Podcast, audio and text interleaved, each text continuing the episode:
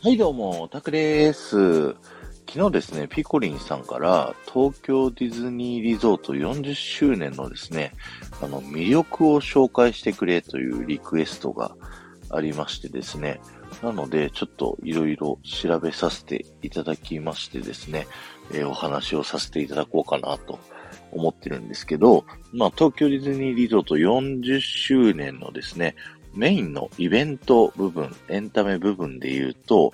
ディズニーハーモニーインカラーというね、新しいお昼のパレードが始まるということで、えそちらのね、紹介をしたいと思うんですけど、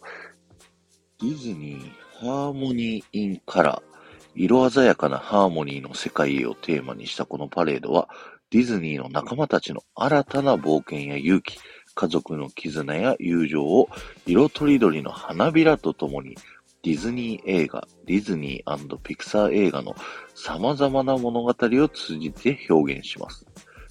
フィナーレでは、すべての夢が色鮮やかなハーモニーとなり、広がっていくよう願いが込められたフロートが登場し、ゲストを素晴らしいハーモニーの世界へと誘います。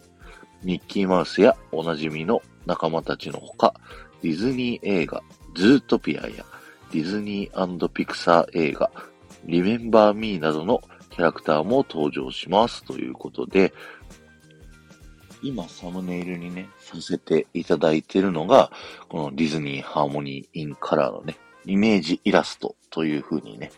なってるんですけども、もう本当にね、いろんなキャラクターが、え、いろんなフロートに乗ってるということでね、すごい楽しみなパレードでございます。で、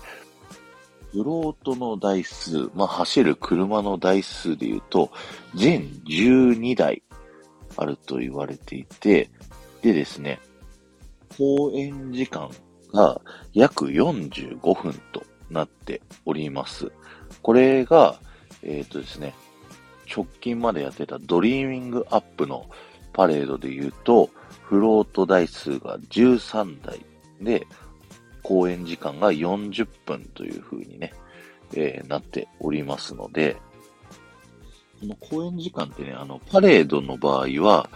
ホーンテッドマンション横の入り口を出て、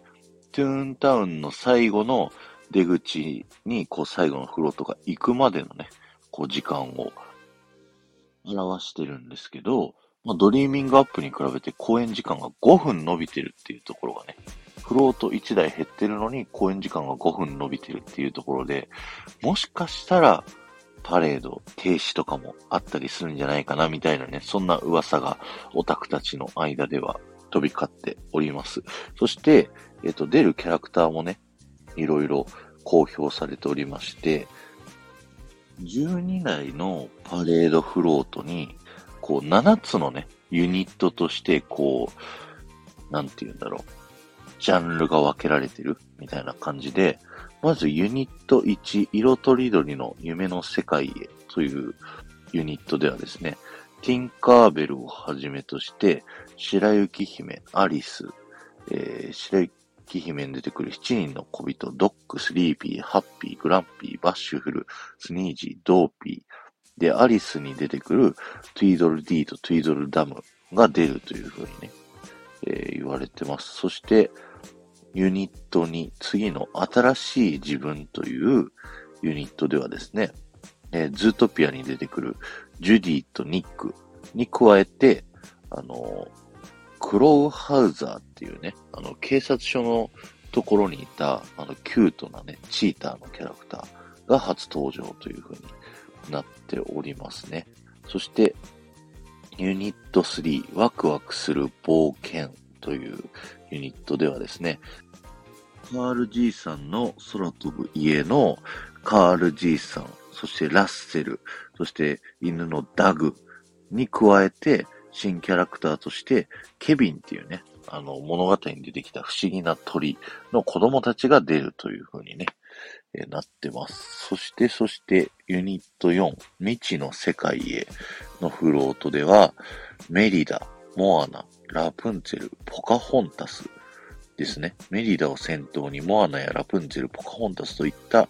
ディズニープリンセスたちが登場。それぞれ自分の大切な決意や勇気を胸に未知の世界へと進んでいきますということでね。ここで出てくるディズニープリンセスたちがいつもとまた違うっていうのがね、興味深いですよね。そして、ユニット5、家族の絆っていうところでは、えー、ミスター・インクレディブルのミスター・インクレディブルとミセス・インクレディブルに加えて、リメンバー・ミーのミゲルが登場するということらしいですね。そして、ユニット6、最高の仲間と共にではですね、えー、ベイマックスに出てくるですね、えー、ヒロ、ワサビ、フレット、ハニーレモン、ゴーゴーっていうね、えー、キャラクターたちが出てきます。ヒロ以外はね、みんな初登場のキャラクターということになります。そして、シュガーラッシュのラルフとバネロペ。これも、えー、東京には初登場なっていたりだとか、あとはトイストーリーのウッディとバズが登場するというね。まあ、ウッディとバズとラルフとバネロペはこのサムネイルにも載ってますよね。はい。で、最後、ユニット7。すべての夢が奏でるハーモニーということで、フィナーレフロートにね、こう、ミッキーたちが勢揃いするというような感じでしょうか。えー、ミッキーマウス、ミニーマウス、ドナルドダック、デイジーダック、グーフィー、プルート、チップ、デールというね、ビッグエイトと呼ばれるですね、キャラクターたちが最後のユニットに一堂に会しますと。で、それに加えて、シンデレラとシンデレラの王子様、プリンス・チャーミング、王子、美女と野獣のベルとその王子、ビーストがね、王子になった姿になってるやつですね。で、えー、ディズニークラシックアニメーションによく出てきたホーレス・ホースカラーとクララベル・カウ。そして他に出てくるのがアラジン、ジャスミン、えー、おしゃれキャットのマリー、ベルリオーズ、トゥルーズ、えピノキオのピノキオ、ゼペット、ジミニクリケットというね、えー、総勢56名かなのキャラクターが出てくるということでですね、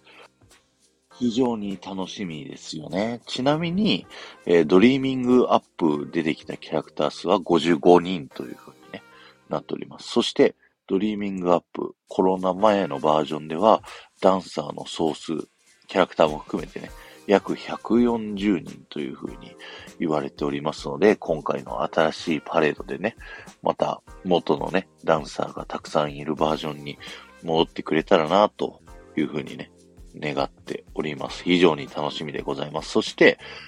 えー、今回からね、えー、東京ディズニーランドでパレードにディズニープレミアアクセスという新しいね、